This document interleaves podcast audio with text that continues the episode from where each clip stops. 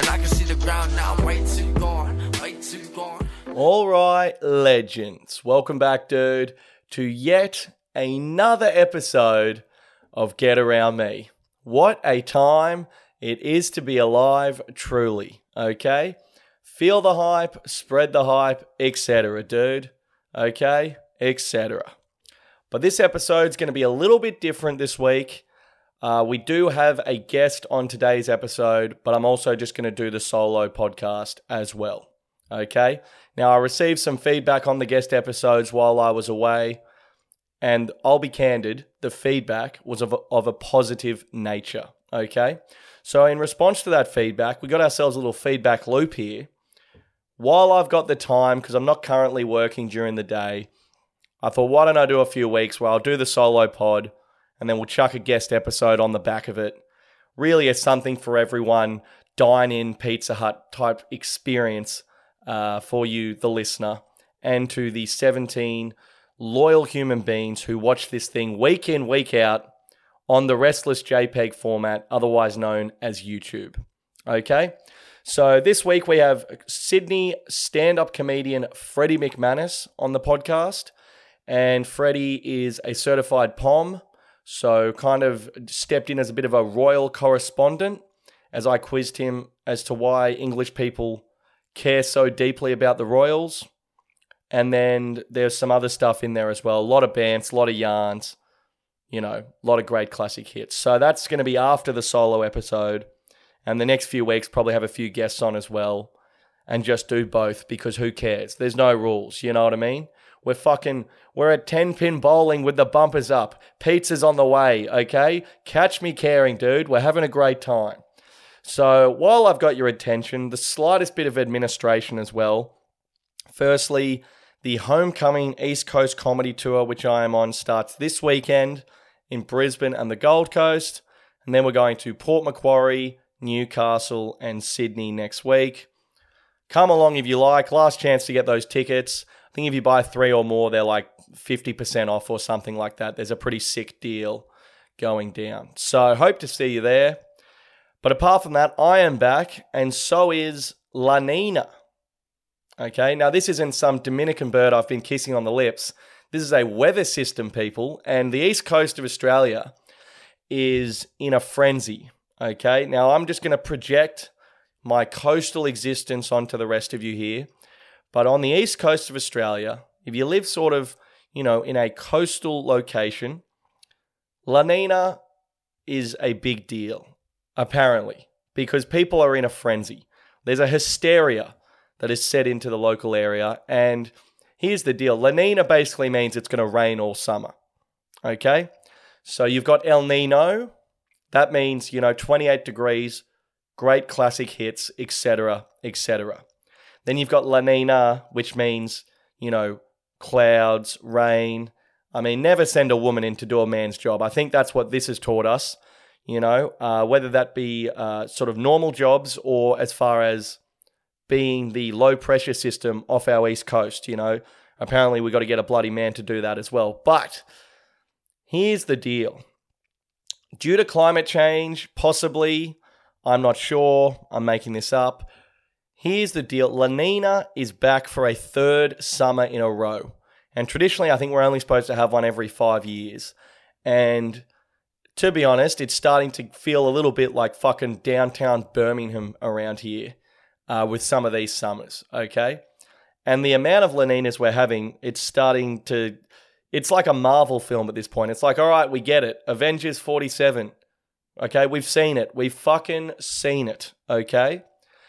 And here's the thing the first La Nina was great because it rained all summer, but the previous summer, we had nothing but chaotic bushfires. We lost half the south coast.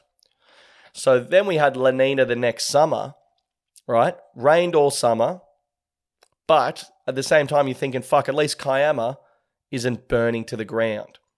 So then, then we have a second La Nina last summer rained all summer, but we all had COVID. We couldn't go outside anyway.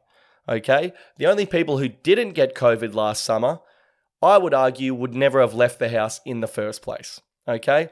If you lived in Sydney last December, January, and you did not contract COVID, I'm sorry to be the one to tell you that you are a nerd, okay? Because I, I know people who fucking stuck their head out the window of their own apartment and caught COVID. Sometimes two strains, okay? It was going fucking nuts in that time. And so La Nina is coming back for a third time, and there's a lot of negativity on the coast uh, surrounding this event as far as, oh no, it's going to rain all summer, this sort of stuff, okay? And I'm here to tell anyone who's worried about the weather to stop doing that immediately, okay? Who gives a fuck if it rains this summer? We're out the back of two pandemics, two lockdowns, two years of, you know, bloody coughing at each other and not being able to sit on a stool at your local pub. I don't care if it is raining sideways and the weatherman on television says every bit of lightning is going to strike me personally. I am attacking this summer at pace. Okay? I don't give a fuck about the rain, and I don't think anyone should. it's just water, lads. You know what I mean? People that complain about the rain, it's like, well, what are you going to bloody do about it except complain? You know? I used to work in an office and people would complain about the rain. And it's like, I'm sorry, is your computer solar powered? I'm sorry, is there is there a a one meter by one meter square hole in the roof right above your desk? Babe, we're working inside. Who gives a fuck? Okay? You're complaining about the weather in an office, okay? There is no God inside these walls. The fucking Fujitsu air conditioner in the corner is the only deity we need. We got this thing on 24. One of the blokes behind me has got his shirt off, you know? He's getting a tan back there, and you're complaining about the fucking rain. Who gives a shit? It's just water, you know? The hysteria in Sydney around La Nina it's all people talk about. You know, you run into someone at Woolies, how you going, Jamo? Oh, mate, I've just got a promotion. I've just had my second healthy child. I also won the lottery, but fuck, mate, La is back. La is coming back. It's gonna rain. Mate, we're too far gone for that, okay? If the lockdowns have taught you anything, it's to jump at any opportunity to have a good time while you still can. Okay? December is a state of mind at this stage. And I won't be letting the rain or the wind or anything else stop me from getting absolutely written off this summer as God intended. And I would hope that you would be feeling the same way. Here's the thing people who are complaining about La Nina, they're the same people who don't go to the pub when it drizzles anyway. And it's the same argument. Mate, the pub's got a bloody roof on it. Okay? If I know people in their early 20s who will not go to the pub because it's drizzling. And it's like, mate, if this is the sort of backbone and self belief and perseverance you're showing towards life in your early 20s, what the freaking hell type of perfect conditions are you going to need at the age of 40 to get up off the couch? But anyway, let's crack into the yarns from the week that was. So, Thursday night, I was hosting a pretty sick gig at Lake Macquarie, the Warners Bay Theatre.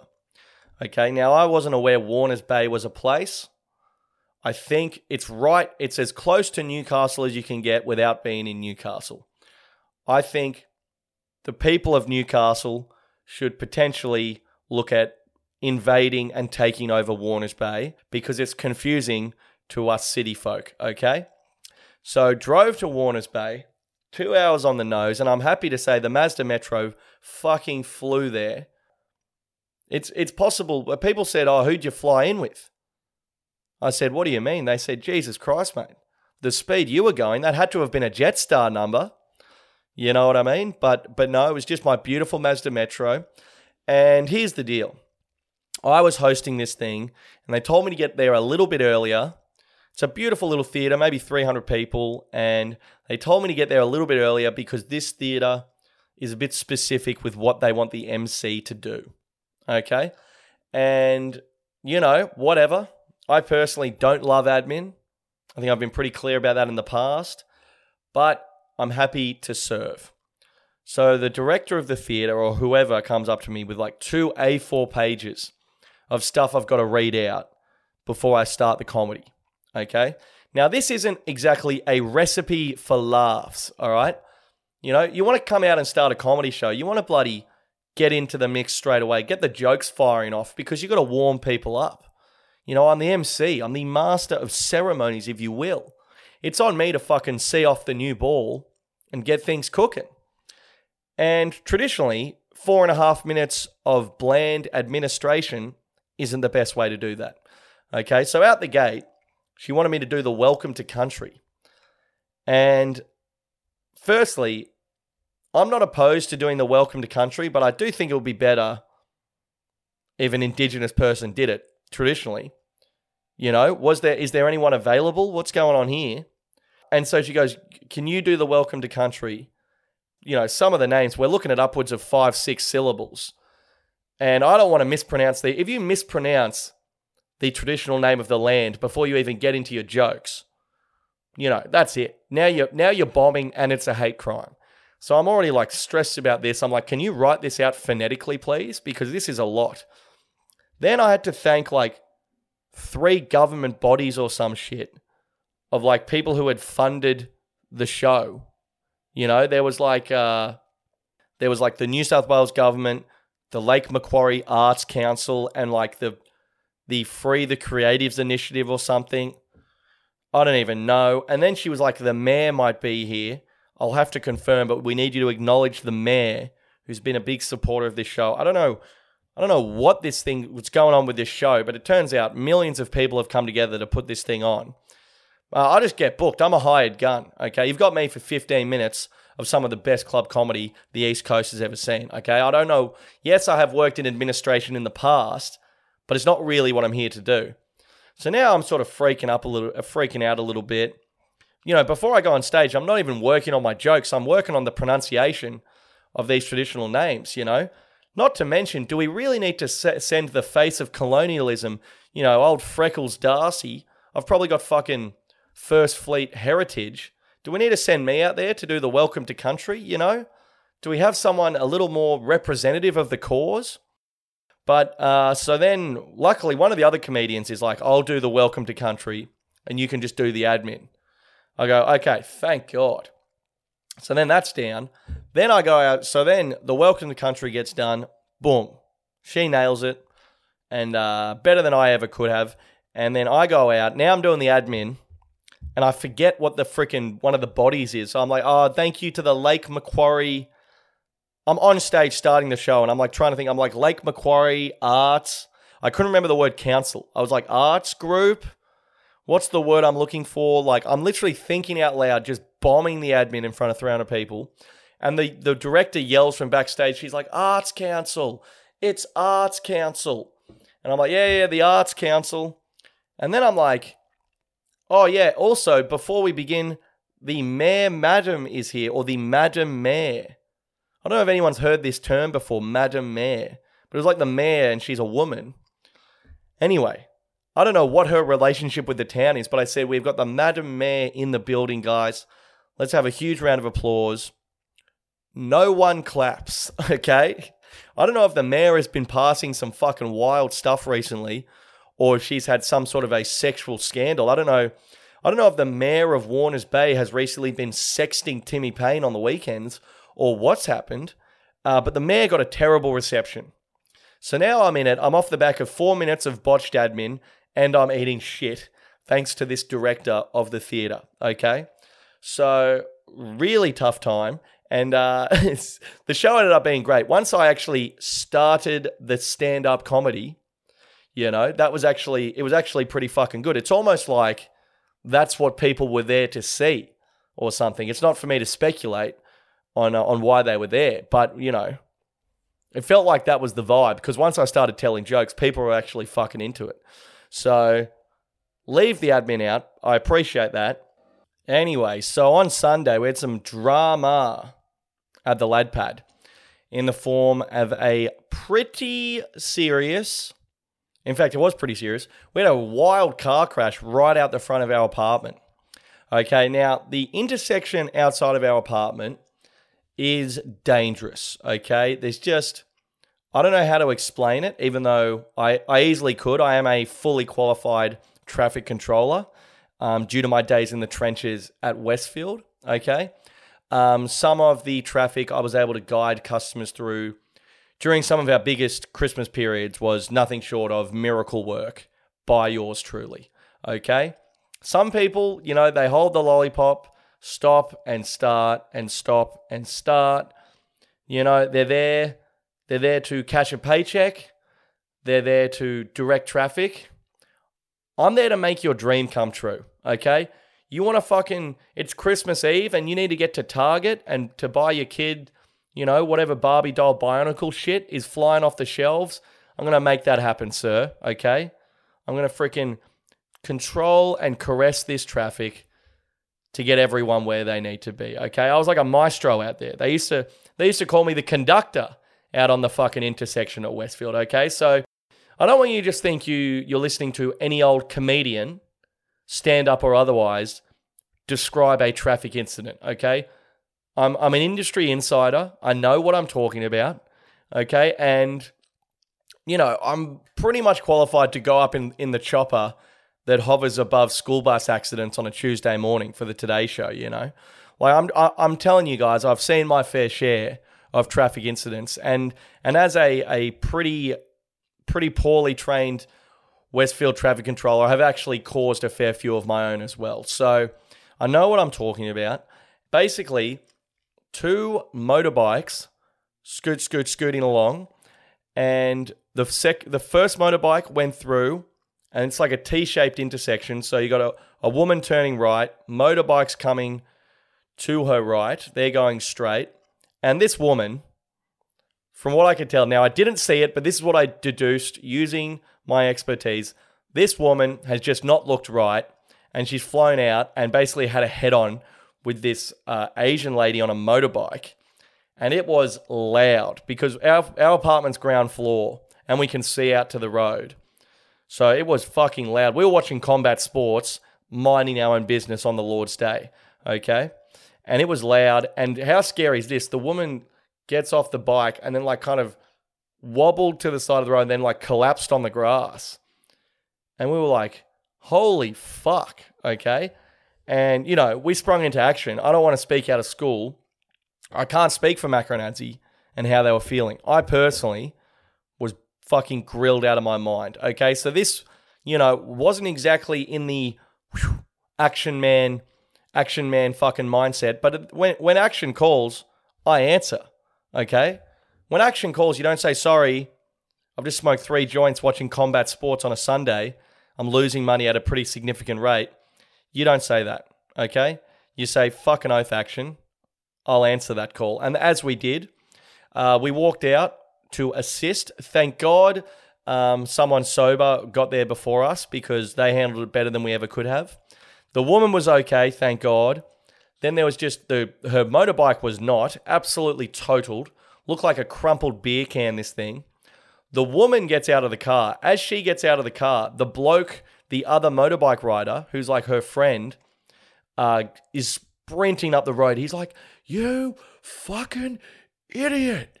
You fucking idiot.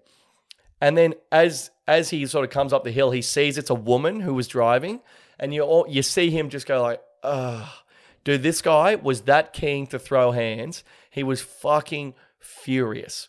As he should have been, it was it was the woman's fault. She pulled out, she didn't look. She absolutely flatlined this chick, okay? And you could just see the disappointment in this guy's eyes when it was a woman who came out of the car. If it was like a 41 year old sort of chubby guy, I reckon they'd still be out there teeing off right now. Just he'd just be flogging his lifeless body. Okay, it was like uh, I I recently had a praying oh, this is a, maybe six months ago, but I had a similar experience where a guy pulled out on me and I saw him. I'm coming down and I go, there's no way. There's no way. There's no way. And he pulled out right in front of me and I just, just nicked his car. Uh, it was completely his fault. And we pull over and dude, I'm not a violent guy. I've only been in one fight in my life, which I lost handsomely. My official record is 0 1. Um, and here's the thing, dude. I was not going to physically assault this man, but I was so angry. I was going to throw every fucking word at the sun at this cunt. And then I'll and then the guy got out of the car and he was old and as he's walking towards me, the guy is just getting older. He's aging in real time. I swear to God, this bloke was 80 when he got out of the car. He was 97 by the time he got to me. Okay? By the time he got to me, he had a full oxygen mask and a walking stick. The guy was so old. He was like, Oh, sorry, young man. What happened? And I was like, Oh, I had the exact same feeling as this guy. I was like, Don't worry about it. Are you okay? I'm fine. Okay. And I was just like, Oh, I had the exact same feeling as this guy. I was like, Why couldn't it be like a 37 year old pommy bloke who I could just fucking throw verbal bricks at for the next 10 minutes? and who I don't necessarily want to fight, but if he wants to fight me, we can fucking do that as well. That's how angry I am, okay? As someone who doesn't fight, that's how fucking angry I am. But then the guy was so old, I think if I even came close to insulting him, he would have just evaporated into thin air, okay? So this guy came up, saw it's a woman, and so he's just, now he's just like, he doesn't know where to put his anger. He's like, you fucking idiot you idiot. He's just yelling at the sky. And the woman's on the ground. She's okay. You know, she we got her some water. That was the contribution of our apartment. And then what once it became clear that the woman on the motorbike was okay, this just turned into one of the greatest sticky beaks in the history of mankind. Okay? The woman, so still in the middle of the road, we have the car and the motorbike like entangled in each other. So traffic's going everywhere. Then the woman is trying to be nice, but she's also trying to plead her case. She's like, "Oh my god, are you okay? Are you okay? I'll call an ambulance." Also, I didn't you must have come out of nowhere. Where'd you come from? Seriously though, is everything okay? You really need to drive more carefully because I, I looked. I swear I looked. Did you look? Because I looked. Is how's your back? How's your back? You know, she was trying to sort of manipulate the situation while also seeming nice. I was too high to to engage with anyone. Also, even though I know in my heart for a fact it was her fault, I didn't actually see the crash. So I'm steering clear of this whole thing. You know, like I didn't see it, so I'm just whatever. Even though I want to tell this woman, listen here, you fucking stupid cunt. You should have looked. Okay? Uh, because, you know, she could have killed this poor girl. Anyway, like on cue, six to seven neighborhood dads just come out of their house. You know when something happens in the street? It's like uh, when, when like a car crash or a tree falls down, something catches on fire, maybe a, a fire hydrant explodes, um, you know, anything. Uh, a power line goes down. Local dads just like, it's like a dog whistle to them. They just poke their head out and they just come out for one of the great sticky beaks. And it was it was honestly, firstly, it was it was nice. Okay, about there's about ten people out there. Everyone's you know making sure the bloody the woman's okay and this people are calling ambulance. So it was nice to see the community. You know, within this chick gets hit by a car within about ten seconds. There were seven people there helping her. So that's nice. But also just the sticky beak energy from these dads was so funny. One bloke comes out with a broom He's cleaning up the uh, like the crash. There's glass everywhere and metal everywhere. Then another dad comes out and he's like, "Don't touch a fucking thing. That is a crime scene. It is a crime scene." He's like, "Are you a police officer, mate? Are you a police officer?" And then the guy's like, "No, I'm not a police officer. I'm just cleaning up." He's like, "Well, mate, if you're not a police officer, I suggest you step back from that crime scene." And the funniest thing was, this bloke's not a fucking police officer either. He doesn't know what's going on. And then, uh, and then you know, my Westfield training kicks in. I'm like, dude, because every 15 seconds we're almost having another car crash between the traffic coming past and all the sticky beak dads just milling around inspecting the crash. I saw like three dads almost got hit by other cars while inspecting the crash that had already happened. You know, they were just loving it. So I was like, fuck, we like the car, both cars are, are written off move the cars off the street because uh, because apart from some glass, this is just a massive hazard. And there's so much shit going on. It's chaos out here. More dads are popping up every second. Dads are falling out of the fucking trees at this point, okay? And so I go, fuck, they should they should move that car. because the motorbike is a crumpled beer can. You can throw that in my red bin at this point.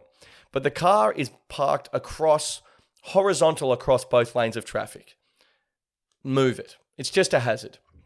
Anyway, I'm too high to deal with this. Adzi, who's just as high as me, he's off. He's into the chaos. I go, Adzi, what's going on? Adzi goes down there. Adzi blazed out of his mind, goes to the woman, Look, I really think you should move this car. It's just a hazard. And she goes, Yeah, you're right. Did you want to move it? And Adzi's like, No, no, no, no, no. Great call from Adzi. Okay. The last thing you want is the fucking oppers rock up.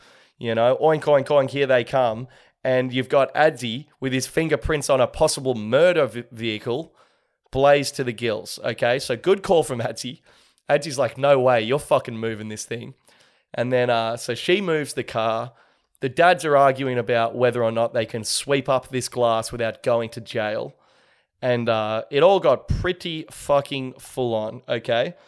But I just go I just goes to show there is nothing better than random dads from the neighborhood just coming out. It, I mean, to be honest, it, the vibe out there, it got to the point with this car crash where I swear to God, if one of the dads cracked a beer, they would have all just pulled up a few eskies and just settled in. I mean, the sense of community out there had to be seen to be believed. I loved it.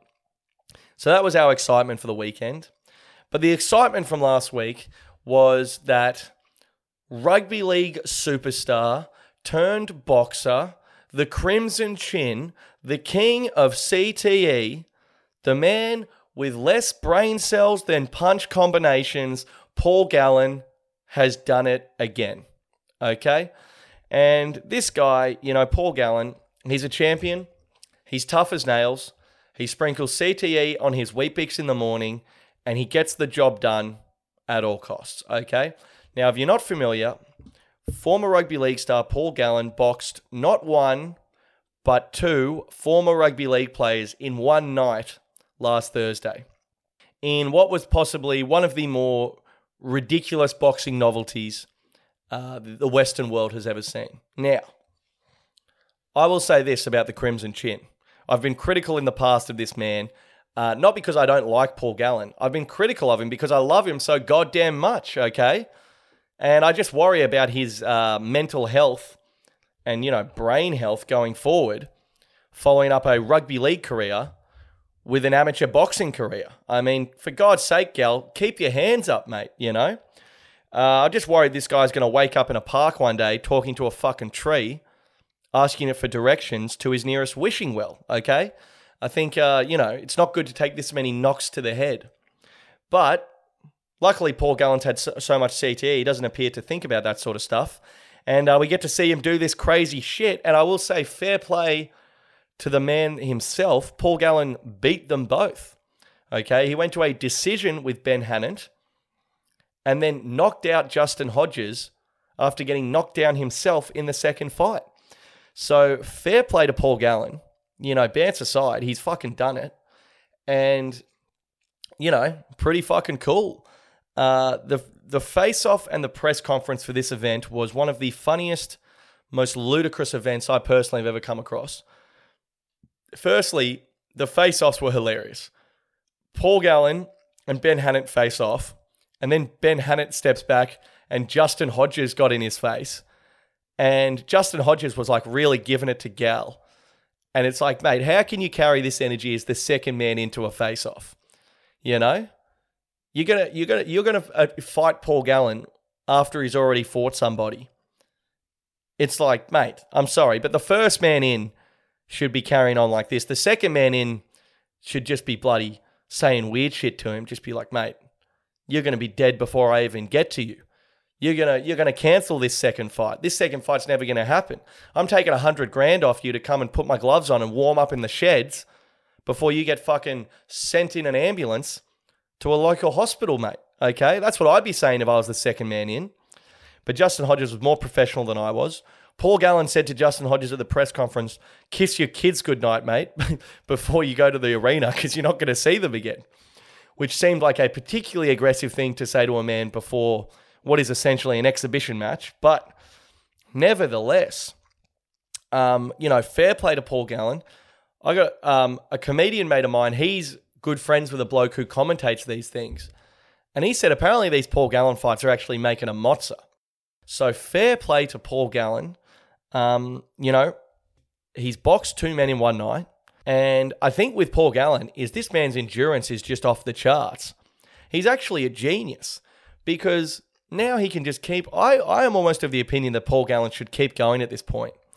Because it's clear that no rugby league player has anywhere close to the endurance of Paul Gallen. If he can knock over two of them in one night and, and secure the bag while he's there, I mean, what's the issue?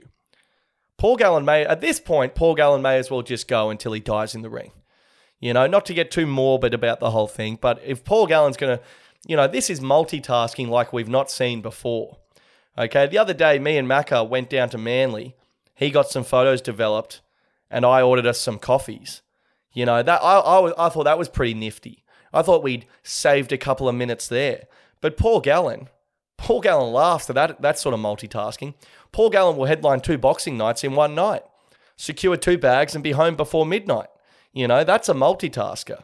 Okay. And, you know, so what is next for Paul Gallen? Because he, he said he'll keep going. He'll keep teeing off on these uh on these rugby league players, and maybe he fucking should, you know.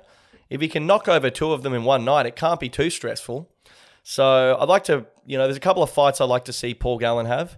Firstly, out the gate, Paul Gallen versus Sonny Bill Williams. I don't know how this wasn't made years ago. Have they already fought? I'm not sure. I don't know if Paul Gallen doesn't want to fight Sonny Bill because Sonny Bill's a bit younger and there's a decent chance he could just absolutely chin Gal. I really have no idea. Um, but uh, let's make that fight, okay? And also for the press conferences, let's just script some of these jokes. You know, I mean, it's kind of awkward with the banter. I think, you know, Gal panicking and saying, kiss your kids goodnight. You might never see them again. I mean, it's a bit fucking weird, mate. You know what I mean? And then after the fight, he said they were really good blokes. I love that. I fucking love that. And I'm, I'm in for all that stuff. I love them talking shit before the fights, but just make it a bit better. You know? How there wasn't a joke made about Justin Hodges being a filthy Queenslander and the second man in is beyond me. Okay? But uh, yeah, Gal versus Sonny Bill Williams. I'd like to see Paul Gallen potentially fight five under 20s players back to back. You know, just send these little 19 year old halfbacks out back to back to back, and Gal can just one punch KO each of them, one after another. I'd like to see potentially Paul Gallen fight Ricky Stuart after a Canberra Raiders loss in which the referee has made a poor decision that has directly influenced the result of that game. Okay, I'd like to send Ricky Stuart straight from the press conference where he has received a $20,000 fine for his vitriol. I'd like to send him straight into the ring against Paul Gallen, who is dressed up as an NRL referee. I think that's something that will be an extremely close matchup. While Ricky Stuart is an old man with no boxing experience, I think his rage and fury uh, could potentially get him over the line.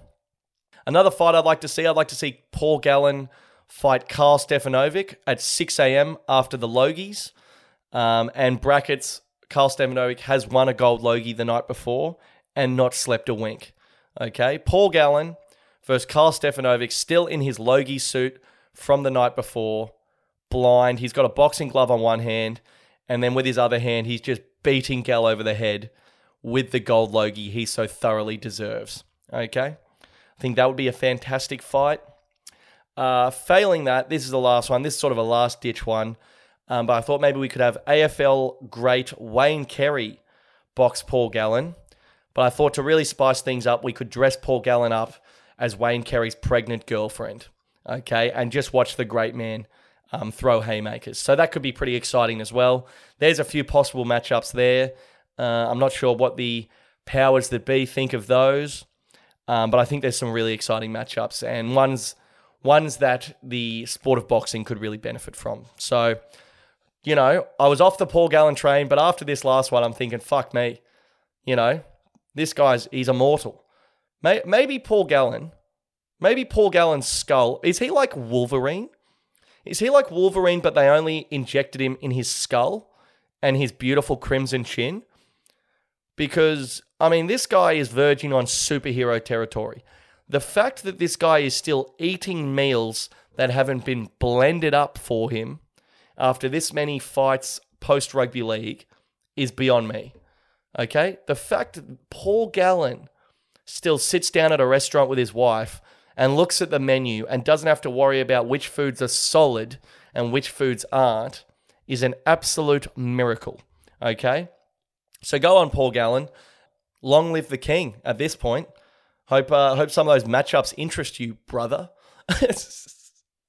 okay, up next, I'd like to talk about an absolute mugging that was sent overseas by one of Australia's finest. Uh, Channel 9 newsreader, national treasure, and a hairline that simply won't quit. Newsreader Peter Overton has mugged the British like you would not believe uh, over the last couple of days. He was covering the royal funeral with Tracy Grimshaw. I didn't watch the funeral, so don't worry about me potentially harping on about that. But what has happened is all these famous people, all these royals, uh, all these dignitaries are getting out of cars. And, you know, the Channel 9 journalists, it was their, their role to identify these, uh, these very significant people uh, as they got out of their cars. And Peter Overton has come out, and what's happened is the British Prime Minister, Liz Truss, has come out of a car, and Peter Overton and Tracy Grimshaw have spent about four minutes trying to work out who the fuck she is. In one of the more oft-handed, subtle muggings uh, the Commonwealth has ever seen. Okay. And, you know, the British, we love them, we hate them. And this is just a little reminder that, hey, even though we're showing solidarity right now in your time of need, don't forget that, you know, we still love to mug the pomp senseless. And this is absolutely outstanding from Peter Overton. He said he couldn't see it was her. I think we both know what he was doing. Okay? Peter Overton, it appears, is an anarchist bad boy, and I'm here for it. Okay? He, he said it might be a minor royal or a lesser celebrity. he said that about the Prime Minister of their nation.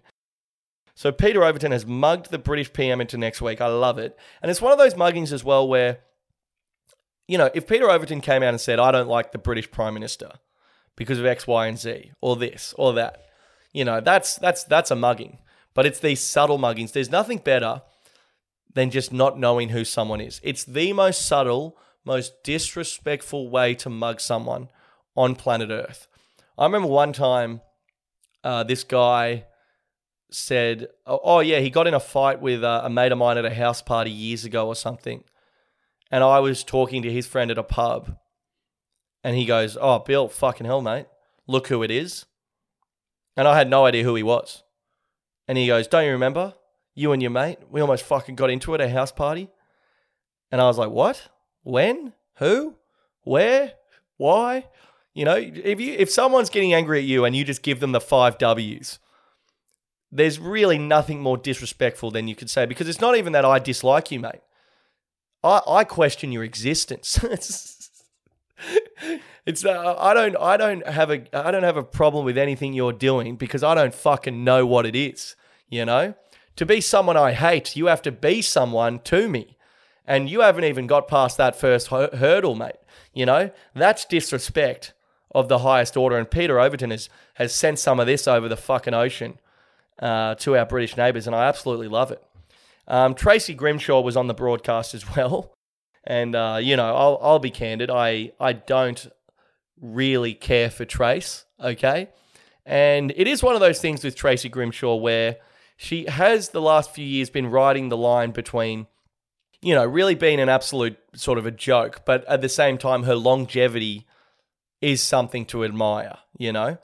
It's it's it's one of those things where you just think, yeah, I haven't liked her, but it is at the point where I, I haven't liked her for so long, I almost I'm almost coming around because she's still here. But Tracy wasn't actually covering the funeral. She was covering a story about Buckingham Palace potentially being haunted by a shoddy plumber. So great journalism, babe. Great to see you've still got your boots on the ground covering the real stories. Um, but Tracy Grimshaw has actually retired from a current affair. I think she's either stopped already or she's stopping in November or at the end of this year. Um, she said in a press release that she's found it's actually quicker to just scream at old people on the street to scare them rather than, you know, sitting behind a desk each night doing it from a studio. Apparently, it's better to just take out the middleman and just come up behind oldies on the street and just scream at them, you know, I'm going to steal your house. You know, ah, plumbers are coming to get you.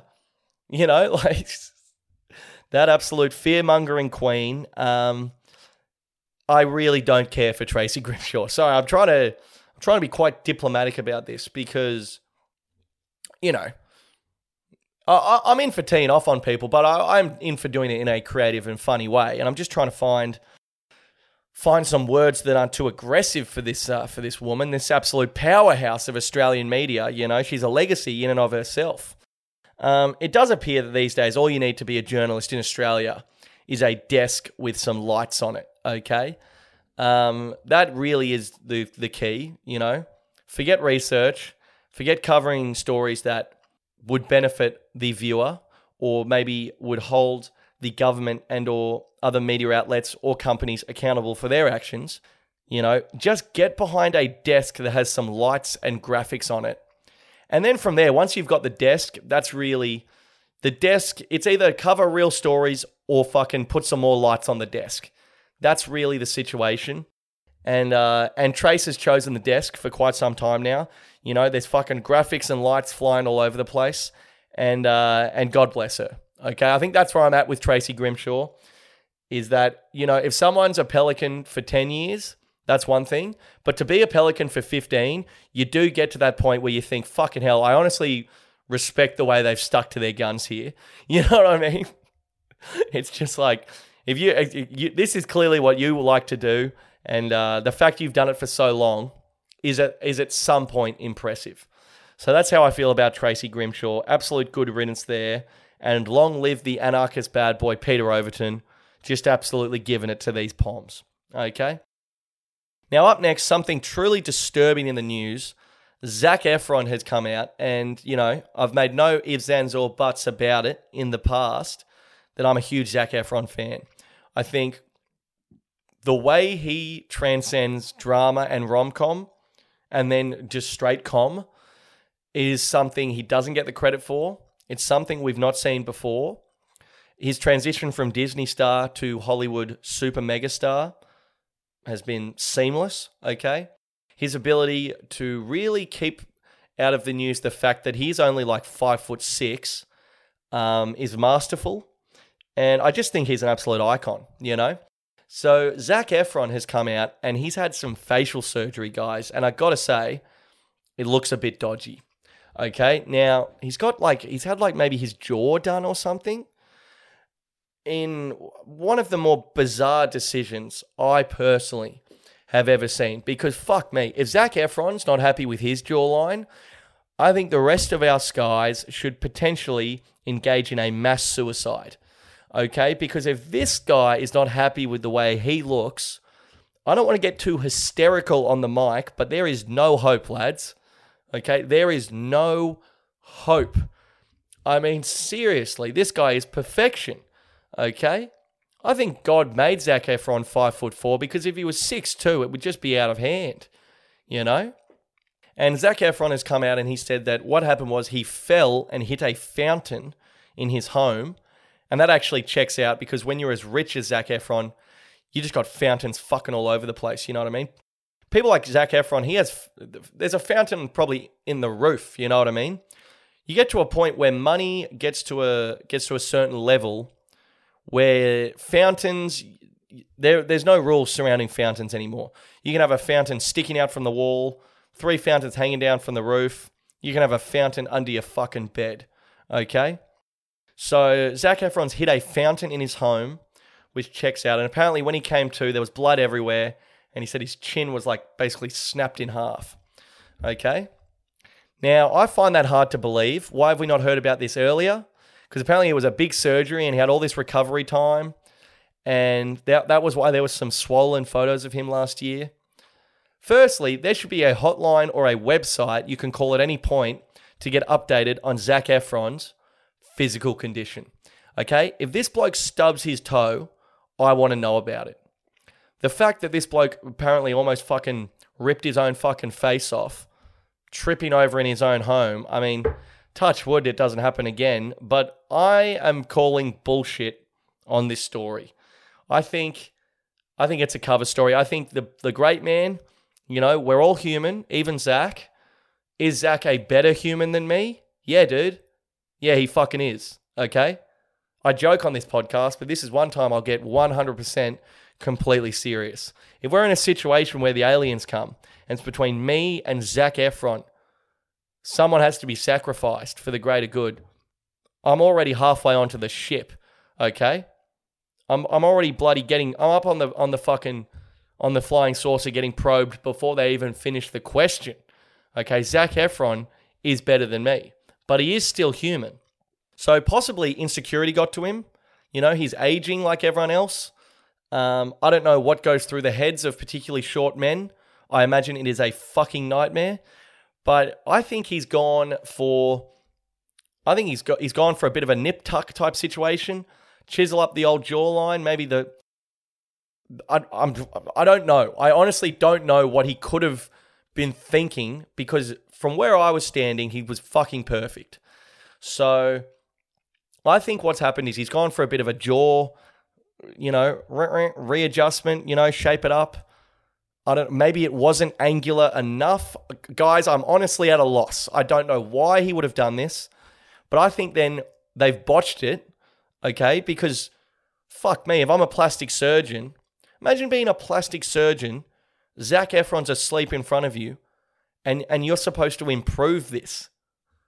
I'm sorry, does do I need to also fucking buy some paints and give the Mona Lisa a touch up? What the fuck are we talking about here, people? So I think there's a facial surgery. I think it's gone wrong. I think Zac Efron's got greedy. I think he's flown too close to the sun. This is just what I'm thinking. And then I think he's come out with this cover story about the fountain to sort of, you know, cover up the whole the the the botching, as it were. And I got to say, he doesn't look too good, too bad, I should say. You know, it's he's sort of got away with it. He's still an absolute sort. I'm not going to st- sit here and tell you he's not but he doesn't look as sort. He looks, you know, you can tell he's had a bit of work done. And I'd just like to say this: can can somebody show me one man on the planet that has had plastic surgery done to their face and it looks good? Okay, just one. Show me one man who's had it done and it looks good.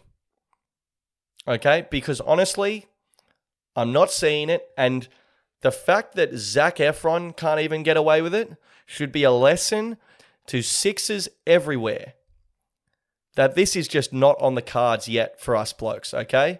You know, get on the fucking get on the pills to save your hair. You know, do steroids. I, you know, I'm, I'm happy for everyone to go in on doing some roids, toning up for summer. You know, use some hair product, dye your hair, dye, get your eyebrows done, dye your eyebrows. You know, get your beard professionally trimmed. Even get calf implants, okay? But I'm telling you, lads, the facial surgeries are not there yet. Because it did if it didn't work for Zac Efron and you're just some six out of ten from the eastern suburbs of Sydney, it's not gonna work for you, okay? Zac, what he's done is foolish, but it's also a warning to the rest of us that facial plastic surgery isn't there yet, okay? And until we have one bloke come out, in fact, here's the thing I tell you, I tell you how I can tell that facial surgery isn't there for men yet. Because every time a bloke gets facial surgery and comes out for his first photos afterwards, within one millisecond of looking at him, you go, oh, he's had some weird surgery done. Okay? We'll know it's fucking on when like you hang out with a bloke for two months and you're best friends with him all of a sudden. You know, you're bonding with him and he goes, Oh yeah, I've actually had a bit of a nip and tuck thing done on my jaw and cheek area or whatever they do. And then you go, holy fuck, dude, that looks great. That's when we'll know. But until then, lads, please, please, stay away from the facial surgeries. They're not there yet. Okay? Now, last thing, the project for this week, we have Australian actress Millie Alcock.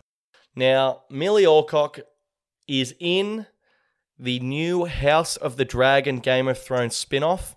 She was in the first four or five episodes, I believe, and then her character has sort of run its race. She plays like a princess up until a certain age.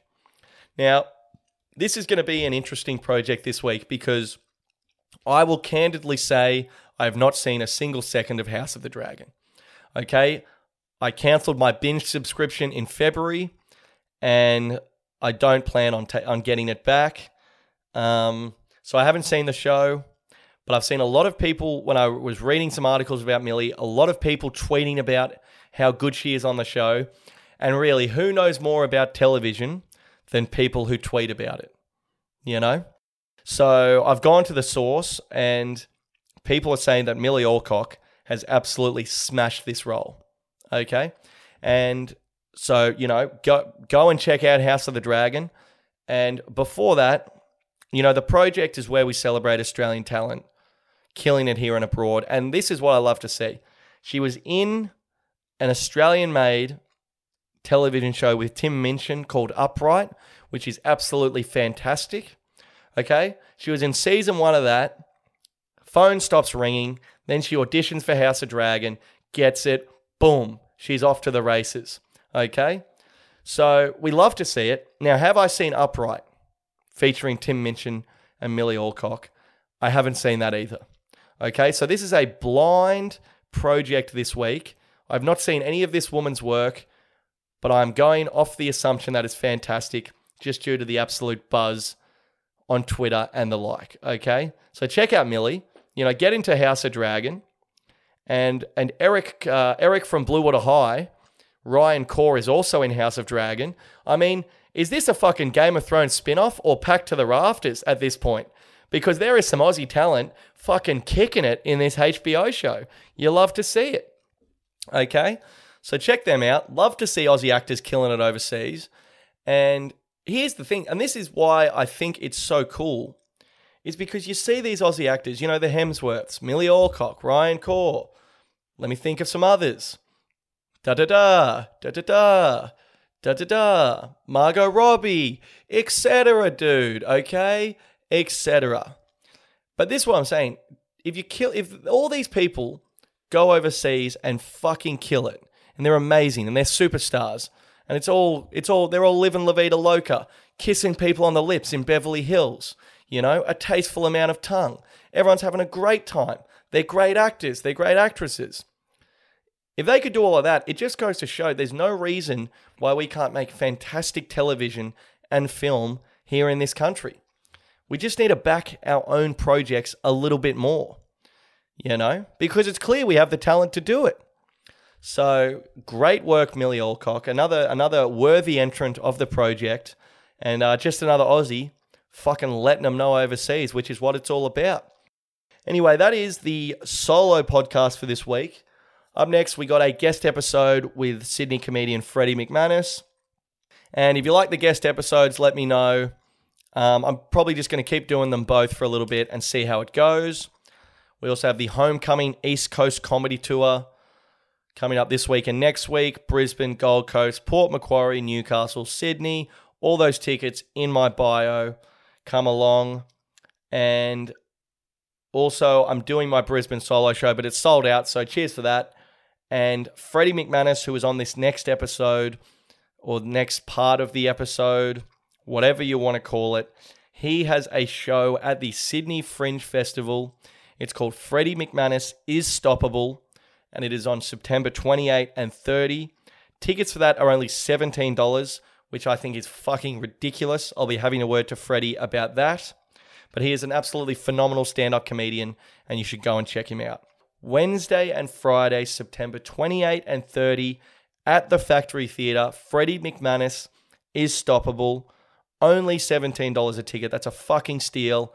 Go check out some comedy. It's going to be unreal. And here's Freddie on the episode and uh, it's an absolute banger. We talk about all sorts of stuff and heaps of great yarns from our time coming up together in Sydney. So I hope you enjoy it, dude. Way too long, way too long. Yeah, and I can see the ground now. Way too gone, way too gone. All right, legends. The guest series of Get Around Me, I guess returns. Never left. I miss my ex girlfriend. Who cares? Today on the podcast, we have one of my best mates, fantastic Sydney comedian, Freddie McManus. Welcome back, my friend. Oh, wow. Thank you so much for having me, mate. What Mate. a pleasure. So, wow, great to have you. You are the first ever Get Around Me guest to do three appearances. That is unbelievable. I know, and I think the funniest thing is I think both of your first two appearances are no longer on the internet. there was because I think you did episode like six and eleven or something. You were pretty much just testing the equipment in those Yeah, yeah, yeah, yeah. I was working. We were there just to check if the mics were working. yeah, pretty much, pretty much. Um, but yeah, I think yeah. So all the first fifty episodes are no longer up because um because they're not good. yes. Yep. I remember I was there for, yeah, yeah, for yeah. two of them.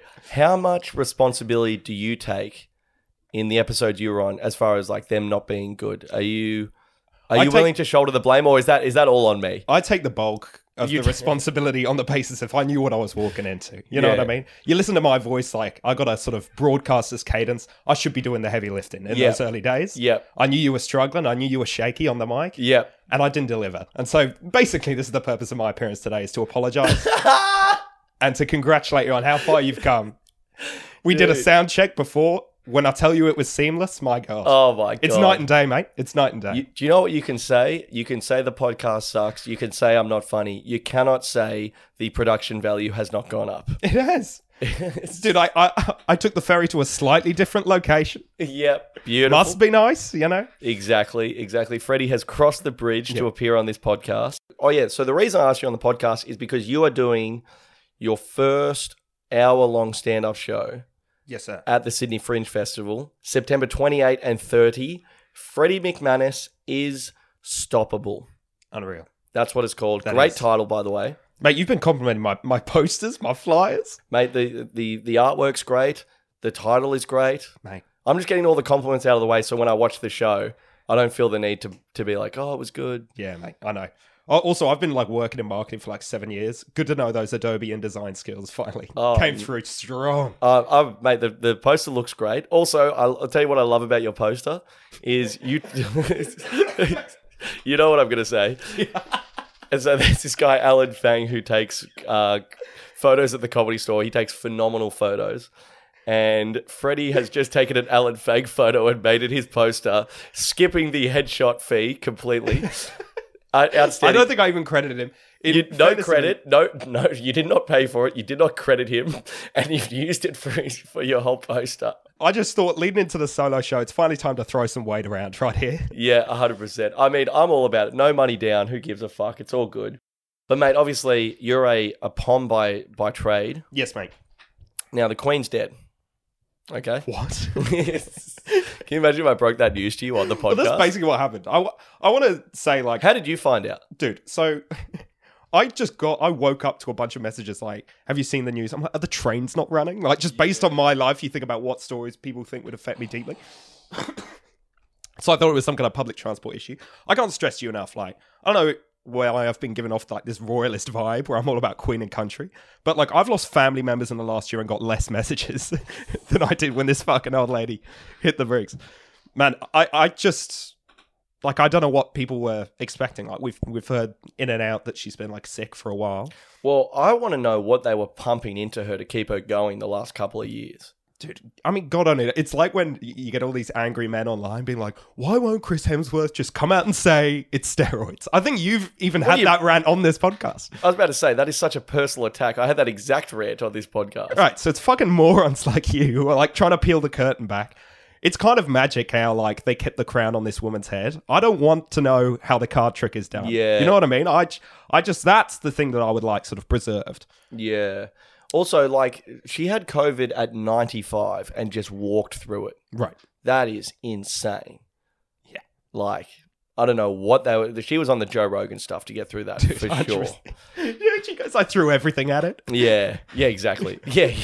what did he say? Dude, Joe Rogan talks about um talks about COVID like it's a person who's trying to like Yeah. He- he- I stayed behind the jab, Yeah, yeah. circled out. Yeah, J- Joe Rogan personifies disease. That's the funniest part. He goes, he goes, it was me and COVID locked in a room. I threw everything at it, you know. Five minutes to make life fair.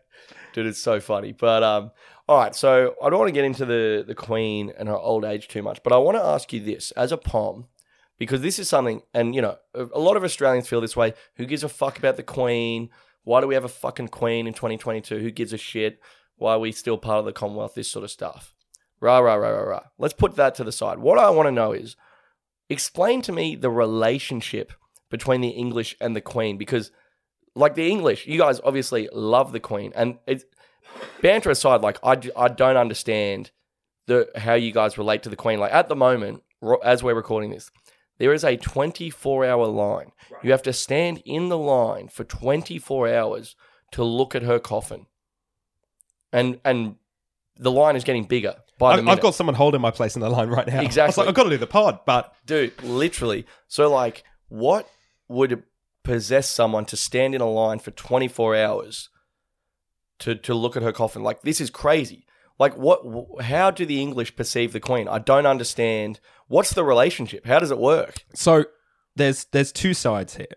On the one hand, you got the people who, as you say, grown up with the Queen, they love it, they're all about it, they want to lay their eyes. but but no On but, ex- but go into time. that a bit more. Like what is it?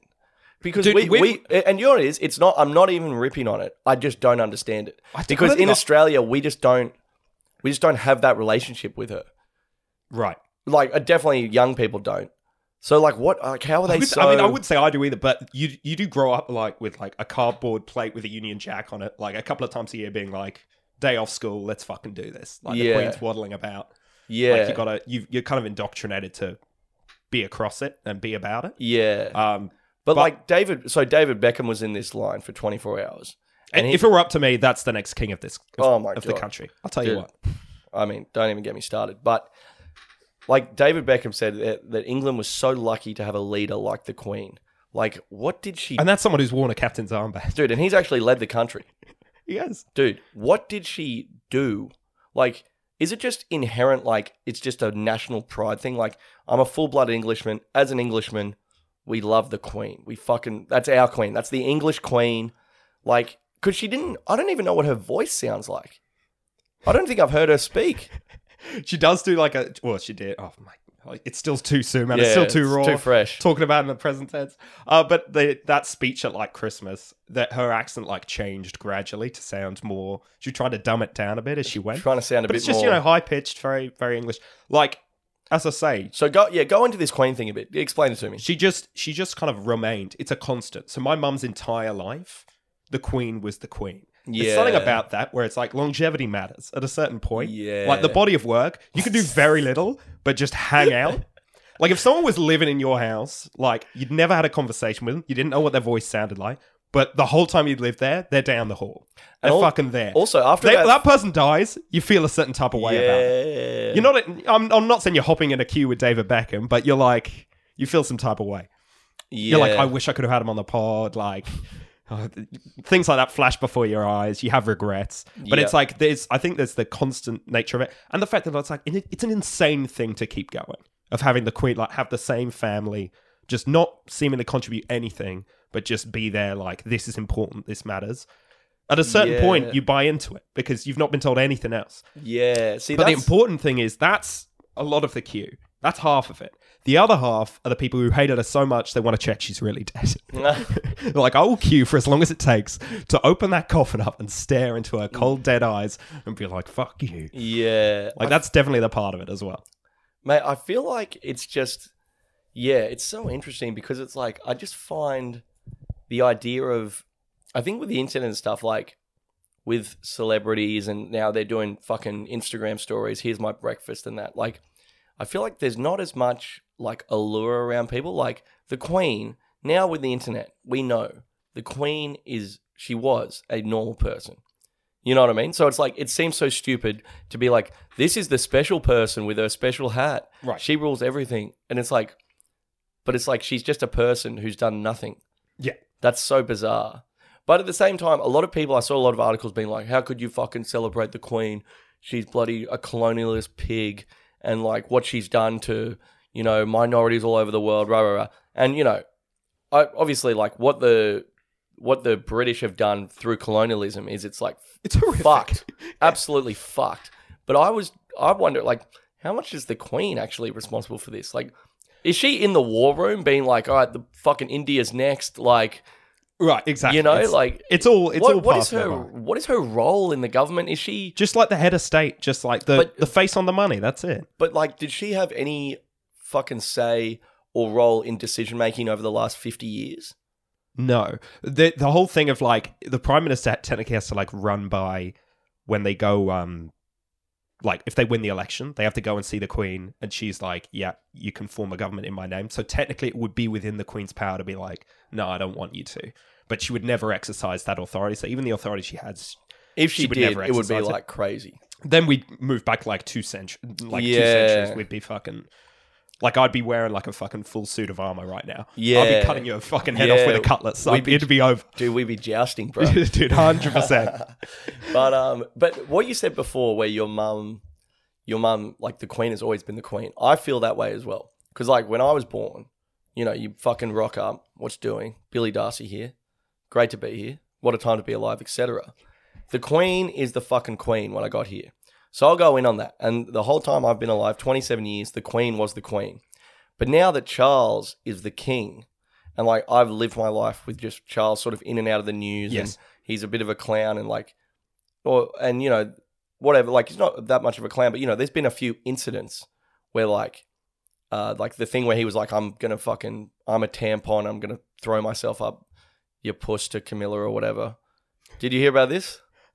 He no, left but I'd, I'd like when to he hear was you with- expand on it. when he What? was with Diana, he left like this filthy voicemail on Camilla's phone, and like, and you know, mate, I mean, l- live and let be. I don't, uh, you Mate, know, but what what a man leaves after the beep is his own business. I was about to say, and, and as it should be, as it should be. But I'm just saying, stuff like that, like, reveals that he's human. Like, there's been instances of him making mistakes and like doing stupid stuff in the public, whereas the Queen, she had that aura. But th- this is this is my point. Is I don't think the royal family can survive a rebrand of like we were I all don't think just so either. we were all just fucking okay. I've I have to say I've never really been invested in the royal family my entire life, even though it's been around me. But like, ne- especially now, like I'm not changing the words to the anthem, and no one can tell me Yeah, otherwise. I- like I've learned the words as they are. Yep, Like imagine if they they remixed Advanced Australia Fair. It's like I simply don't care. dude, I'm sticking with what I know. it's The number- classics, they're old standards. it's number one for a reason, brother. Mate, don't be But- chopping that shit up. I agree. I don't think they can survive a rebrand because, yeah, Charles, like, there's these instances of him like being human, and I think it's like he doesn't have like that kingly thing. Like the Queen, she had that aura. She was the Queen, you know, and she was like, she was like, she she had been the Queen where most of the people on the planet today were born, right. and she was the Queen. So she had that aura. Whereas Charles, he doesn't like. It's like, oh, this guy's king now. Like I find it so silly how this guy was not king a week ago, and now it's like they click their fingers. Oh, this is the special guy now. Yeah. It's like what? dude. It, it's. It, I reckon when they change the money, like it'll be hard for people to keep a straight face. You know what I mean? That'd be hilarious. because yeah, that's what I'm 'cause saying. he's he's so when they uh with the queen, like she was she became queen when she was very young. So it's like a young, good photo of her, or you know, picture. also, young Lizzie, dude, young Lizzie. I'm I'm not mad at it, dude. Hey, old Lizzie, I'm still taking Dude, it some thought. old, you know? old, old Lizzie, out of respect, I'll kiss her on the lips. no, for the Commonwealth. No, no tongue. I'll keep just it classy. look at for the benefit of the listener. Bill's eyes just glazed over. No, no tongue, but I'm saying for the Commonwealth, I would kiss her on the lips. Correct. Out of respect. You're one of, and that's why you're one of her finest soldiers. Exactly. Um, but Charles, you're saying not even a handshake? No, but I just think like I'd just walk past Charles, and if he said hi to me, then you know I'm polite. Yeah. But it's just like he's got no aura. I know he's a normal guy, and I I, re- I reject the premise that someone can be normal and then and then because like and then the next day they're special, and now he's got the special hat on. And he's doing the special stuff, and it's like Prince Andrew's there at the fucking That's the other funeral, thing. and it's Of, like, like, dude, Prince Andrew's milling around. It's like, sweet, so we got a legitimate pedophile in the room, like, you know what I mean? It's that was there was an amazing graphic where they showed this is now the line of succession. Yeah. How it goes. So it's Charles, his son William, his kids, Harry, all that stuff. And it was the top nine Yeah. line of succession. And Andrew's nine. yeah, And I saw so many people repost it being like, let's cap it at eight. Yeah. Let's in what world? It's an odd number.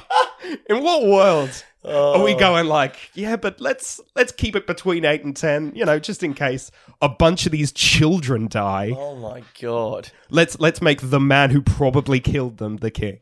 Dead set. Also, I don't want to speak out of school, but Andrew looks like a pedophile. It's it's an unfortunate affliction, but I feel like that's fair to say Yeah. when he also is one. Yes. And It's, not something you want to throw around when things haven't been. yeah, and just this sort of stuff, like just the elitism of it. I do I do just reject the premise. But um Of pedophilia. no, no, just of the royals in general. Like I just reject I just reject the idea of a special family. okay. I reject the idea that they are anything more than I am.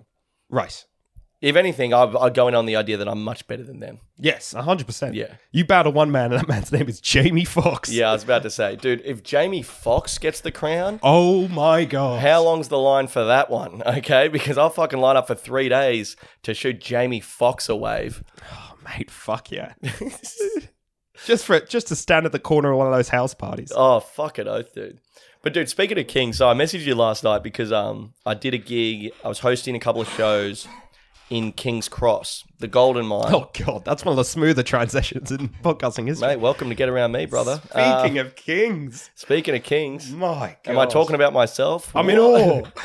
No, no, no. But uh, all right, I fucking hate these guest episodes. But uh, this never happens when it's just me. Okay. See you at hundred eps, dude. yeah, I know.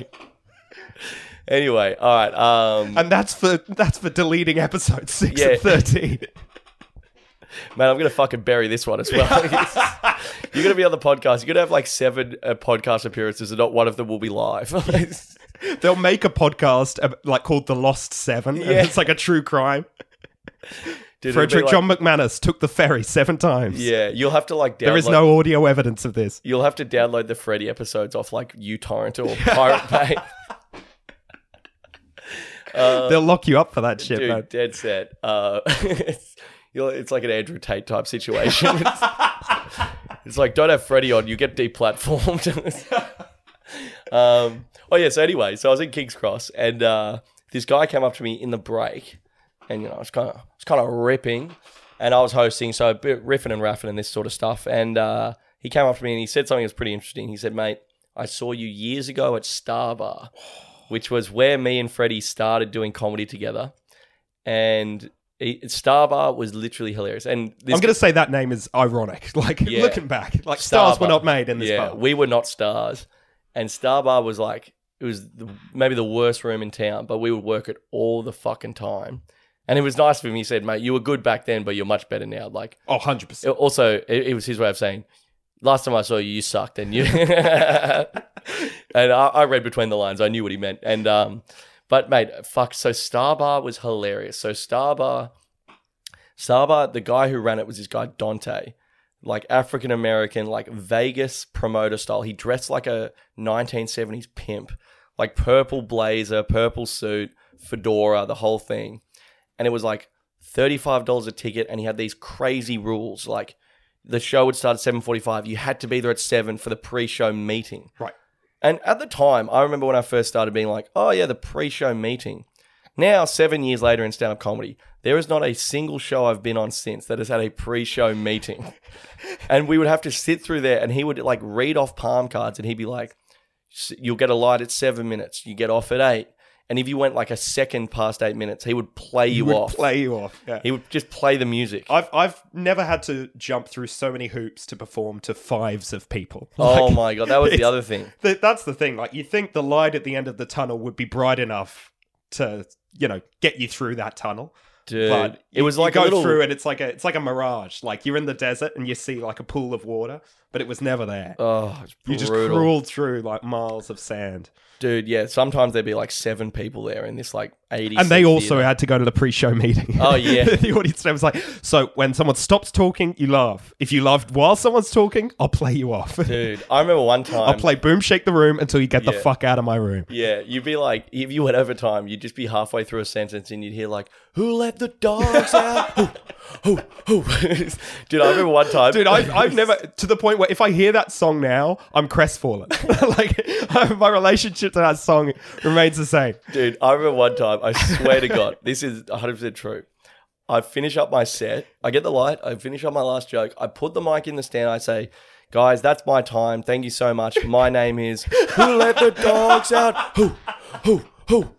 Who let the uh, like like he didn't even let me say like I was I said guys that's my time thank you so much my name is I was gonna say my name is Billy Darcy enjoy the rest of the show I got to my name is and he played me off he fucking played me off as I was saying goodbye like he- the guy was just a fuck he was hit with with what I can only describe as a homicidal sense of calm. Dude. Like there was, he felt no type of way about that was it. the funniest thing was he would sit side of stage at the sound desk, and then you, you- I looked at him, and he looked at me like just like great white shark eyes, Yeah. like no empathy whatsoever.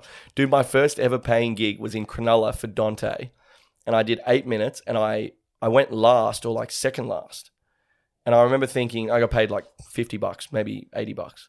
I remember thinking, oh, this is so cool. I'm going last. Like Yes. I must be like a gun or something. It was like my fourth, fifth gig, sixth gig or something. Like and I remember thinking, fuck, I'm like going last. I must be fucking unreal. I'm like, I must be so talented that I'm like closing the show in my like fifth gig Mate. or like 10th gig. I must be some sort of a gun. And then I realized after the show, well, I also I, ate- I ate shit because I, I I had to do eight minutes and um I only had like four minutes. Right. And so I wrote. Didn't you cou- just do the four minutes twice? No, well, I wrote um the second four minutes. I wrote some notes on my hand because I. Uh, guys, that wasn't in the pre-show meeting. Let's Yeah. just say you broke several rules that day. And um and I realized after the show the reason I went last is because all the good comedians wanted to get home earlier because we're in Cronulla. So that's why. And they were like, "Oh, when do you want to go?" And I was like, "I don't care." If anything, I wanted to go last. Like this is back when this is how early I was. This is back when I probably had like 5 beers before I went on stage. Like I'm still I'm in the phase where I'm like I need to have like a couple of beers to go up. Hmm. Like I'm new new. And and then I went up and I wrote some things on my hand and I kind of bombed, but it was kind of like a charming bomb because I was like fucking 20 and looked like I was about 12. Right. And uh, anyway, and I wrote some stuff on my hand and I checked it. And uh, anyway, Dante comes up to me afterwards. He gives me an envelope with 50 bucks and he goes, Here's your money. You don't deserve it. You're kidding. No. And he goes, You don't deserve it. That was so unprofessional what you did up there. Don't ever fucking write on your hand again. He then- wouldn't have sworn because. Oh, yeah, sorry. Yeah. Don't ever write on your hand again. But definitely the subtext was don't ever fucking do Yeah, that shit yeah. again.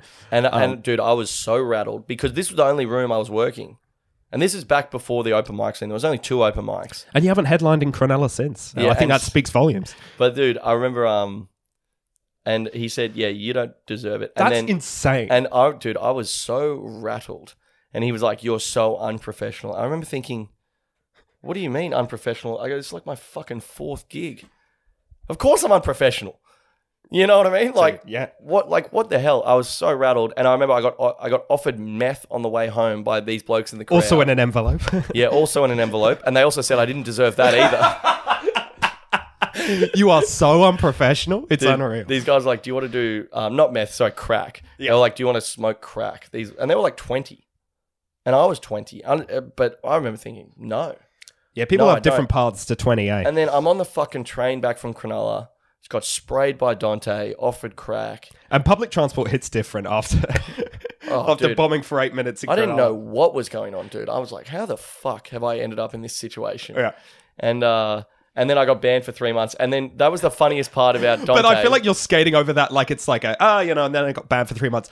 Again, another thing I've yet to encounter from any like promoter Oh, or any yeah. kind of line of gigs you do is you'd get suspensions like you failed a drugs test. It was like you got to- Lance Armstronged out of there, where Yeah. people were like, you don't just like you were losing sponsors, Dude, like you- three months ban, and as you say, it's the only gigs you have. It's So if you were gigs. unprofessional before the ban, you'd be even worse after the ban because you haven't had a chance to gig. Dude, it was so funny. I got banned so much. Pe- people would say, oh, oh, you don't work Dante's rooms anymore, like three or four years ago. I'd be like, like, oh, Bill, are you like, you're like doing too well? Like, is your career, like, you've moved Yeah. on from Dante's gigs? And I'd be like, no, I've just been banned so much. Like, Do you remember when they I'm still uh, serving like three in, suspensions. in Game of Thrones where they strip him down naked and make him walk through the town square while they like s- throw shit at them and scream shame. dude, Like you were doing that twice a year. dude, if you dropped out of a gig and like he would book in like four month increments.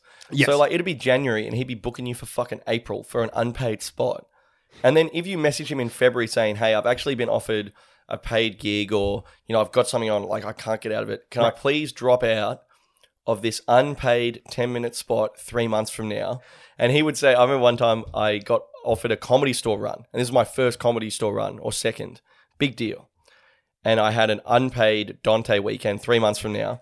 I said, mate, I've been, and I even laid it on thick. I said, I said, I've been offered a comedy store run. It it's paid, and um, I even laid it on. I was like, I really need the money, and uh, it's a big opportunity. And he said, No worries, I totally understand, Billy. He said, I'm gonna cancel the rest of your spots for the next three months, so you can take some time to work out where your priorities are.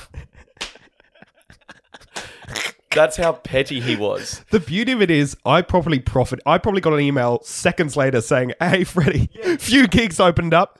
Where's your availability at?" And I would have known what's happened. Oh, the old, oh, the old Darcy ban. Uh-huh. Oh, oh, we were eating good in the McManus household during those three months. I'll And tell it you was, what. It was brutal as well because when you start, Hey, mate, mate, envelopes. I was drowning in envelopes. Yeah. that three month period. dude, and it was like, mate, you'd lose like you'd you'd get banned for three months, and you'd lose like you'd lose like twelve spots over the three months, and you're like, dude, that was twelve of the fourteen spots I've got booked for the next three months. Like it was like it was fucking rattling at the time. I remember one time I rocked up for the pre-show meeting at seven oh two. And you're supposed to be there at seven, and uh, you got like uh, one free drink voucher. And after the pre-show meeting, like I ran in, like I would routine, like you'd be running down the street because like it was such a big deal. To you had to be there on time. I remember I get there at seven oh two. He's like just about to start the meeting. He goes, "Oh, all good, Billy, sit down." And the meeting was always the same. Like it was like do six minutes, like six minutes lights, do seven, get off stage. Like he would tell you the lineup as if like you, you can't just fucking be told that. Like it was just a very uh, an exercise in power. And I remember afterwards he's handing out the drink vouchers. I go, "Oh, oh cheers, Dante." Uh, and he goes, he goes, "What are you doing?" I go, "Oh, mate, come on, give us a drink voucher." And he goes, he goes, "You were late for the pre-show meeting." And I go, oh, yeah, come on, a couple of minutes anyway. Easy come, easy go. And keep in mind, the spot is unpaid. My this drink voucher is my pay. And he goes, I go, all right, well, come on then. And he goes, he goes, you were late. And he was serious. Oh, 100%. And he didn't. th- this is the worst part, and this is what I hope translates over the course of this conversation is when you said pre-show meeting was at seven, I show up at seven oh two. I got chills down my spine, Dude. because I knew what was coming. Dude, and he I was like, "There's a little piece of paper that had your name on it. It no longer does." yeah, and like this is the period as well. Like this is towards the end where I'm I'm, I'm off like four bands. Like I'm on my last. you were the you were the bad boy of Star Wars. Also, you came in leather jacket. Yeah, and then like, uh, so I'm like, I go, are you serious? I go, you're not going to give me a drink voucher, and he goes, he goes, shows pre meetings at seven, you miss the meeting. Drink vouchers are for comedians who rock up on time, and I go, what the I, fuck? I just realized like I watched The Last Dance, and like when it's Michael Jordan, like it's been Yeah. like I never asked them to do shit that I wasn't willing to do, yeah. and all that stuff. And then you see him holding the six championships, and you're like, okay, fair play, Mike. You know, you did what you needed to do. When it comes to this shit, it just shows how that behavior just does not translate to semi-professional slash amateur comedy. oh my god, Like it's, it's absolutely unbelievable. And then sometimes you'd show up booked for a gig and realize that you weren't booked for a gig. You were um, forced to enter a competition where Oh you would have to. Be, you the- were like pitted against other comedians, The- and you had no idea until you showed the up. The comedy court. He would he would dress up yeah, explain the, the comedy court. the comedy court. So it was a competition. it was. A, I mean, we're all familiar with how a courtroom sort of operates. We watched on TV how it looks. Imagine an exact replica of that. Exact. exact. But instead of deciding whether or not someone's a murderer, it's deciding whether or not someone can make you chuckle. For, Picture a 45 year old African American man in a judge's gown and wig. that I maintain to this day was real. Like it was from an actual deceased judge. and he would go up there dressed as a judge. That was the other thing. Dante would often do stand up at the shows, and he was he's such like an 80s hack. It was crazy. Like, he was talking about that uh, Baz Luhrmann film Australia that came out, I think, in like 2006. yeah, Like What- a decade later. What are some of Dante's jokes? He would he would love it. Like if someone came in late, he's like, "Could I get you anything, sir? Maybe a watch." and, and- and I'll be honest, I was still laughing. I gotta say, did well in the room. dude, the, dude, the funniest thing was when someone walked in late and he was hosting, you would just see he couldn't even fucking keep his smile to himself. He's like, I'm about to deliver this absolute zinger. Dude, it's like it's like uh, Robbie Williams when the first few chords of Angels pump up. Yeah, He's yeah, like, yeah, uh, yeah. "Oh, okay, this this writes itself. Yeah, yeah, yeah. I was about to, yeah. We're in the home straight. Money in the bank. Also, the funniest thing was his big claim to fame was um like he hung out with Bill Cosby a few times in Vegas.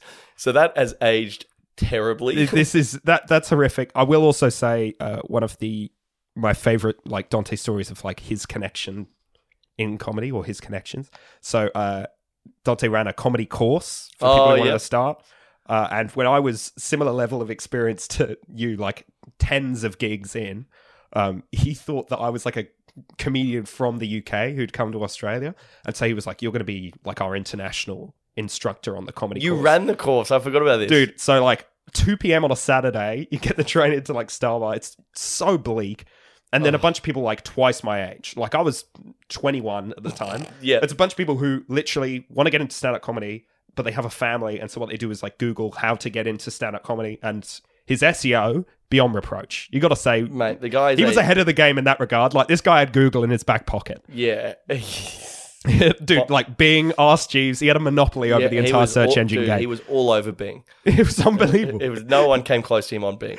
It was great. And so you'd show up and like the first week he would run the lesson and he wanted the instructor in the back to like kind of watch this clinic on how it's done. Yep. And you bring that energy into the second week. So I just sit in the back of the room. He would have old like Johnny Carson Tonight Show sets, bring down a pro- projector screen and you'd watch like Roseanne Barr in 1979 Yep.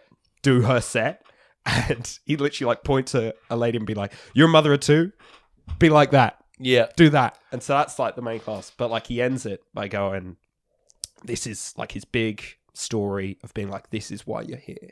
This is who you're hanging with today." He goes, uh, "I was starting out Vegas kid, you know, so like the bright lights, I had them early." Uh, I remember I was just plying my trade, a young comedian, teenager, you know, working the rooms in Vegas.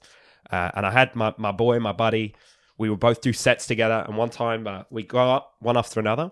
And then this big hotshot producer comes up to both of us after the set. And uh, he points at me and goes, You have incredible stage presence. I, rem- I remember this. Yep. If you had his material, pointing at my friend, if, if, with your stage presence, you'd be unstoppable. You'd be incredible. Then he points to my friend and goes, You got great material. If you had his stage presence, you'd be unbelievable. You'd be incredible. Then he goes, And that other guy was Dave Chappelle. Yeah. Now, speaking of. Google, uh, the quickest Google search you'll ever do make you seem like Dave Chappelle never went to Las Vegas. I'm still not sure if he's been to this day. Definitely didn't grow up there. Yeah. Like the fact that this is such an easily discoverable lie, and he was shopping it around. And when I tell you, like gasps in the room, Yeah. people were like, "Oh Dude, shit!" I remember. Yeah, yeah. The other beautiful thing about that story, like if you've just even if you've never done comedy before, like the logic being like that story is hugely insulting to Dante, where it's like you're confident up there, but there is no substance whatsoever. Yeah, I know. you are shit. Well, the but at least was- like you go up with a smile and you got a lot of personality. It's like you would never tell that story. Well, well, the funniest thing was about that story is that the producer said your your material's no good, and the story's like thirty years old. And the funniest thing was his material still sucks. He was still doing the same. Thing. So it's bits. like if the producer came in today, he'd say the same thing, mate. So I, I think uh, actually the longer version of that story goes, but that watch bit, that's pretty good. yeah, Keep yeah, that. yeah, yeah. Also, also the funniest thing about that story is it's a complete lie. no, no, I, there's so many bits about it are like just horrifically. He yeah. would always throw that shit in. He's like, he's like, I used to run laps with Bill Cosby at the Mirage, like, and it's like, shut the fuck up, dude. Didn't he meet Muhammad Ali? I think he had, he had Yeah, all kinds of things. any black celebrity, he was like, he was boys with.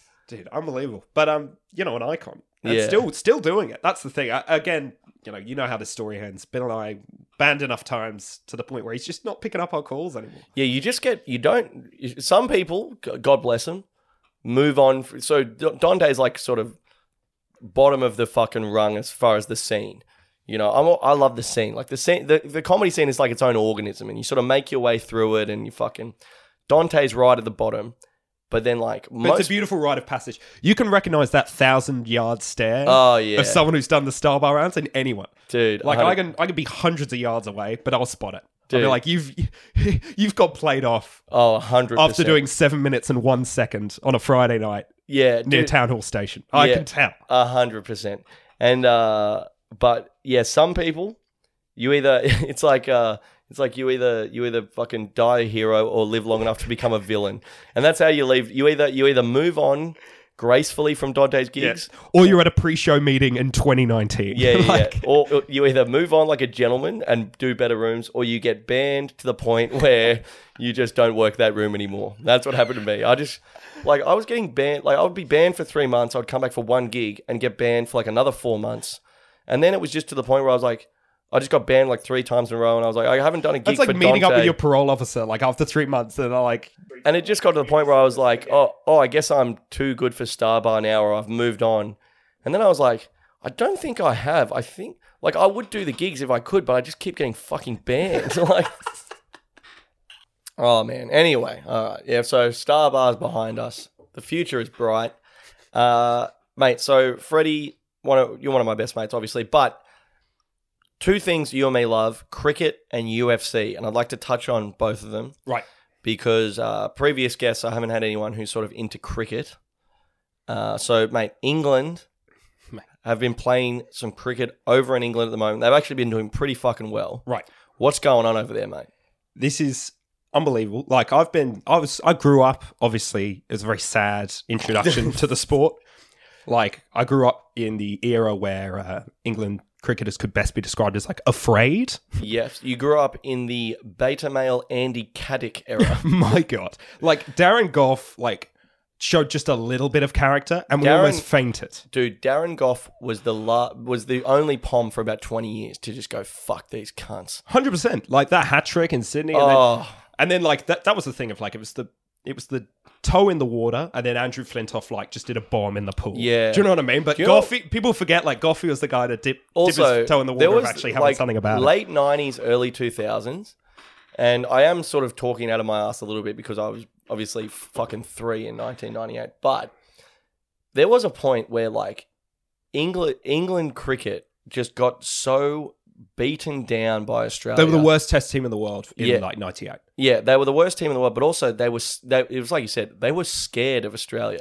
Dude, Glenn And- McGrath would w- see Michael Atherton and like laugh, like Yeah. couldn't hold it together. dude. And like, and Flintoff, Michael Vaughan as well. Unbelievable. Take a lot of the credit. Michael My Vaughan, player growing up. dude. Michael Vaughan.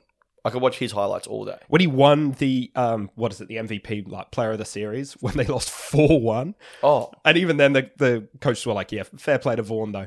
Dude. Scored like three hundreds. dude, what? and he would no, get like he wouldn't get 100 he'd get like 189 like also, does he get the credit for the runs he got against Shane Warne in Warney's prime? yeah it's it's unbelievable like The guy's a fucking freak. and that was the thing like the, the the scary thing about Warne which is like to like this year was that was crazy I had no idea like I you grow up like hating someone or being like afraid of someone basically like but dude like that hit me like a truck because Oh. there was something like there was an aura around Dude. like the way he was I'm bowling still where- not. I'm still not even that cool with it, to be honest. Where it was like he would he would like you know like in basketball they do this where they go like uh, this guy's going to go off and get 40 points. Let him get his 40. We're going to shut down everyone else. Like, yeah, Like let him get his 40. Shane Warne would do that with like so Michael Vaughan's getting runs in the series. He's in form. He's like I just need to get the others. I just need 10 wickets. I don't Yeah. need you.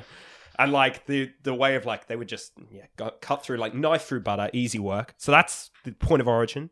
2005, never forget it. Unbelievable. But Michael Vaughan was the first person to go like, "Fuck these cunts. We're just gonna give it to him." right. And he was like, "None of this fucking.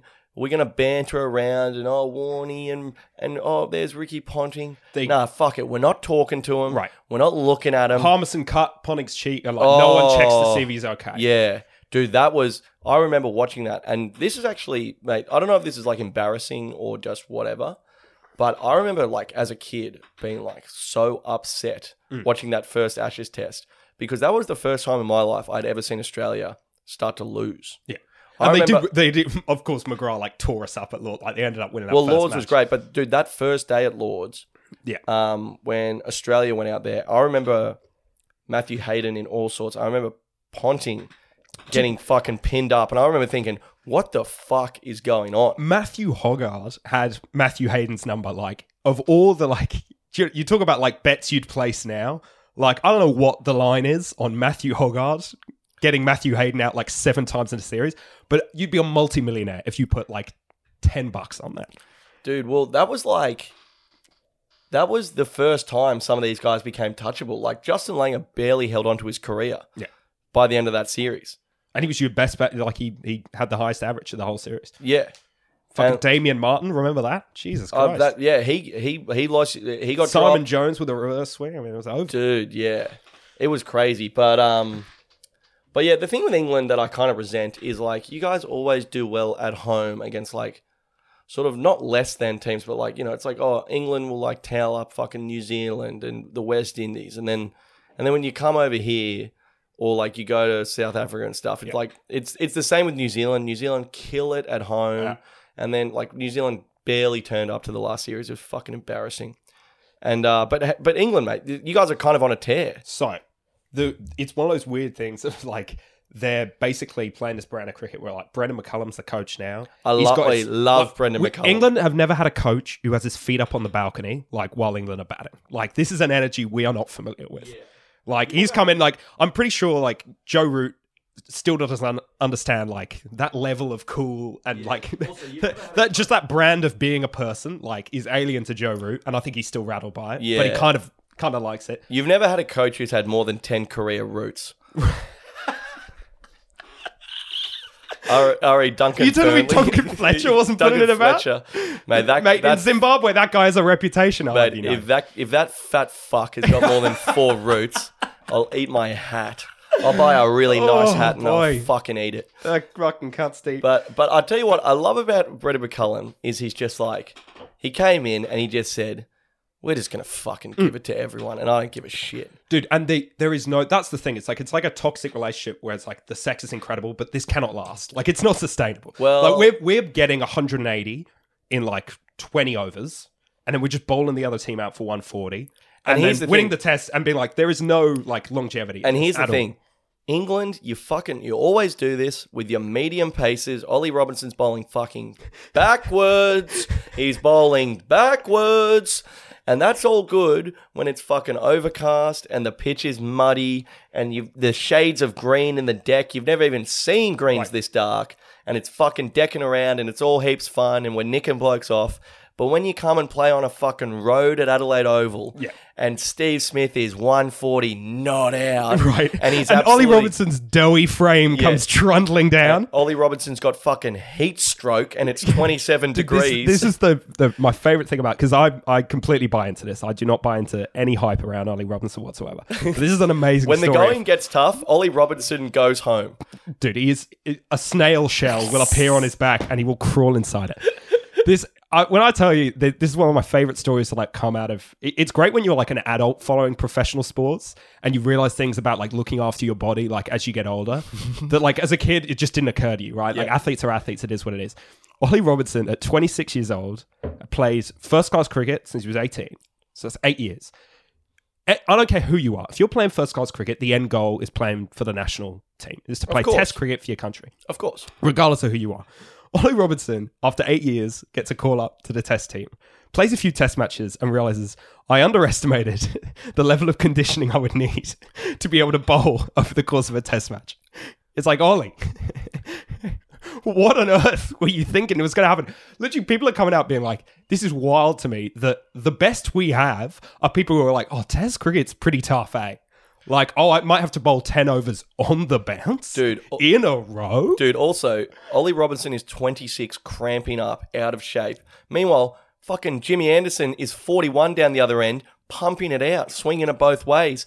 Best fucking hair you've ever seen. Jimmy Anderson's in the queue with David Beckham and like belongs. Yeah. It's unbelievable. Like he's in incredible shape, and and Broady's doing okay too. I, I'm a huge like the Broad longevity of those balls. But Ollie Robinson comes back for this summer, just coming, and goes, guys.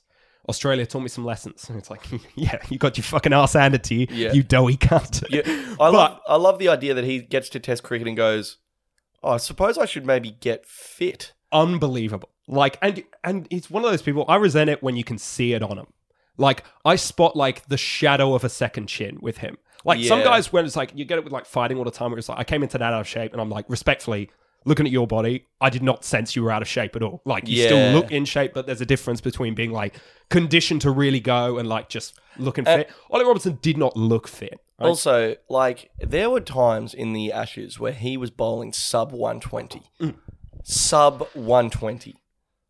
But you bowling 115 to me if, and it's a decent deck in Sydney, if I'm playing a fucking doughy Ollie Robinson on a flat deck in Australia, I no bands could fucking get some runs against that cunt. Right. If he get, uh, mate, And, and you're coming down the track. yeah, dude, I'm, I'm You're fucking- getting your steps in. I'm I'm marking center a meter outside my crease, and if that doughy cunt gets on my pads, he's going to pay the price. Okay, and then if you overcorrect give me some width, oh no, you've paid again. Okay, mate, that it's just ridiculous. And how did he even get? Like, did he not once have to do a beep test in his county cricket career? this is the thing. How did he get away with it for so long? Like, what my only theory is long strides with the beep test thing of like, dude's tall and he's kind of going through the motions while you know the little Johnny Johnny Bairstow, bless him. That guy also not great to look at from a you know athletic physical standpoint, but you know Johnny's giving it everything at the beat Also- test. He's doing short little punchy strides. He's pushing as hard as he can. Johnny Bairstow's a little cunt. And Johnny Bairstow, he's, a little cunt, but he'll get it done. You know what I mean? done. Like he's in the conditioning, like he'll he'll show Ben Stokes that like I can't hang with you, but I'm willing to try. Yeah. Ollie Robinson is just basically walking through the first few levels. Anyway, Ollie goes this summer, learn a lot in Australia. I'm coming back, best shape of my life. And I heard this in an audio medium, so I'm not seeing the how he So looks you're, in the you're, interview. you're picturing the shape. Correct. I'm I'm thinking there'll be a semblance of a jawline when the when the coin gets tossed It's up like- for the first test of You're the summer. thinking when Ollie Robinson walks out, it's like when Chris Pratt walked out for Jurassic Park. Correct. And you're like, holy shit. I'm shit. thinking maybe there's steroids involved because Bill's a fucking conspiracy theorist and oh, all Oh, that shit.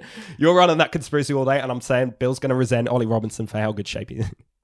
When I say I thought he was wearing a jumper when he walked out, I thought, oh, it must be cold there because Ollie's got layers on. Yeah, Dude, set. I thought like mm, it's good for us. Let's bowl first. And little did I know, it was in the middle of the UK's only heat wave in my entire lifetime. And England bat first, obviously, because it's a flat track. And I'm like, oh, Ollie's done it again, this piece of shit. And then on the balcony, I see him there. Brennan's got his feet up. Stokes is watching. Ollie's in the back. I heard the rapper opening. oh my god. I god. heard the sound of it, mate. You hear it in there. someone not There's saying to him- confectionery in that fucking locker room, Mate, dude. keep the sugar away from him. Dude, Do you know what it know- and he's got like, oh, it's only uh, to get my saliva like so I can shine the ball better. It's Yeah. like, okay, Ollie, you're swallowing those fucking Yeah. things, and we all see you Mate, doing they're it. fucking redskins, brother. That's not gum. but do you know This dude's having a tiramisu before the tea break. Mate, Ollie Robinson, this is 100% true. If Ollie Robinson was born in Australia, he would never have played test cricket. Because in England, with these fucking, these wet decks and the, the softer pitches, you can get away with this. You can't get away with it. It's actually extremely effective. This back of a length t- coming from a tall bowler and with the ball seaming around a bit, it's fucking hard to play. Here, here's my hot take, right? If Ollie Robinson's born in Australia, he's getting his ass handed to him by Dougie Bollinger in the big test. Do you know what I mean? Like Bollinger, another guy, like shows up like red in the face, walking out to the field, like not a picture of conditioning. Ollie Robinson would be dead. He would have passed out via heat stroke at 16. That's the thing. There's, there's levels somewhere. to this kind of flabby, happy-go-lucky fast Yeah. bowler thing, and Dougie is levels above Ollie Robinson. 100%. So I feel like there's there's nothing in that. But and then obviously you know we've got the situation where it's like I've always had this issue with Joe Root, where it's like one of the best players of my lifetime, like watching play for England, but I, never lo- like I love Joe Root, so be careful here. but never willing to sacrifice like five runs off his average to bat for three, bat at three for his country. Like when he was the captain, like he's just snug there at four, like willing to score his runs. But it's like if you're coming out of 28 for two every time, we're behind the game already. Like we need you coming out early. No, if we I- lose I an early actually- wicket, you got and Michael Vaughan did it. Michael Vaughan was making all those runs open in the batting. Andrew Strauss comes along and they go, we we don't have a number three. Like No, you're going to have to I sacrifice runs off your average. You're maybe not going to be scoring the runs you were when you were opening. No, I agree But you're going to do this I- for the team because you're the captain and that's what you need to I do. resent this modern trend of um, gun players batting at four. Yeah. I think stroke makers should bat at four. But here's the thing: the best player in the team should bat at three. we got Ollie Pope out there now. Yeah, dude. I, I, I, I see no like Steve Smith refuses to bat at three, uh, for some reason. I see no reason why Steve Smith should bat at th- shouldn't bat at three. Right. He's the best player in the world, let alone our team. Yeah. Um, when we had Khawaja, now we have Marnus Labuschagne, so it's not a big deal because Marnus is a gun.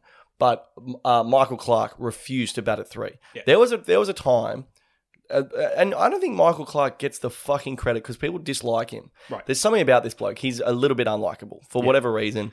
He was my fucking hero for years. I love I loved watching Michael Clarke bat. And there was a point maybe 2016 through to fucking 2014 through to 2016. I'm making this up, but there was a point in that transition period where Michael Clarke was our whole batting lineup. Right. This is in the era when he, he got those du- multiple double hundreds against Three- South right, Africa. yeah. You have the triple century against India. In South Africa, The he- Bengal era, I think we're. yeah, like this is, dude, this is peak Michael Clarke. Like this is the Spartan Michael Clarke, where Right. it, it was just um, untenable how many runs this guy was getting. And through that whole thing, we had revolving door at number three after punter left. Right. And it's like, But that's the thing. can't Ricky just Ponting, bat at three. Ricky Ponting has 2,000 more test runs if he bats at four his whole career. hundred percent. No, but here's the thing. Here's the thing. Would you rather come out at fucking one for none or three for two hundred? Of course, you'd much rather come out at three for two hundred. Right. But that's not the point. Hmm. You know. And like uh, the thing was like, mate, you just got to get, just fucking get out there. Like, mate, we'd be one for none before fucking Justin Langers even walked off the pitch. Punter's marking center. Right. He's ravenous. He's fucking ravenous. And then they'd bump him early with a new ball, and we're fucking picking it out of a construction site three blocks over. Yeah. That was, you know what I mean? That's believe- what a number three does. You fucking Right. go out there and face the music. The point is, you're out there because it's a it's better for the team that you fucking deal with this rather than the next. And your cunt. numbers will suffer, but like that's the nature of the game. We'll win more games. It is harder. That's Yeah. the point. But it's harder. It's harder, but you're better. right. That's why you're out there. Anyway, mate, I feel like sorry. I'm just going to cut you off here because I feel like we're just going to get fucking like we'll be here three days from now talking about like. And mate, here's the thing: if you don't declare on day three, you're not setting up like, you know, like. Anyway, mate. I, all right, fuck. Speaking of, I completely forgot. So, Freddie, your Fringe show, September 28 and 30 at the Factory Theatre. Yeah. It's called Freddie McManus is Stoppable. Check out Freddie McManus on Instagram. He's got some great stand up clips on there. I've worked with Freddie for years. He's opened for me. I've opened for him. He's the fucking man. Great comedian. you got to go and see his show. It's absolutely fantastic. Um, I'll be there on the Friday. So come on through Wednesday and Friday, September 28 and 30 at the Factory Theatre. Freddie McManus is stoppable. Come and see that stand up hour. All tickets at fringecomedy.com.au. Yes, sir. Perfect. Is that it? Fuck yeah. All right, cool.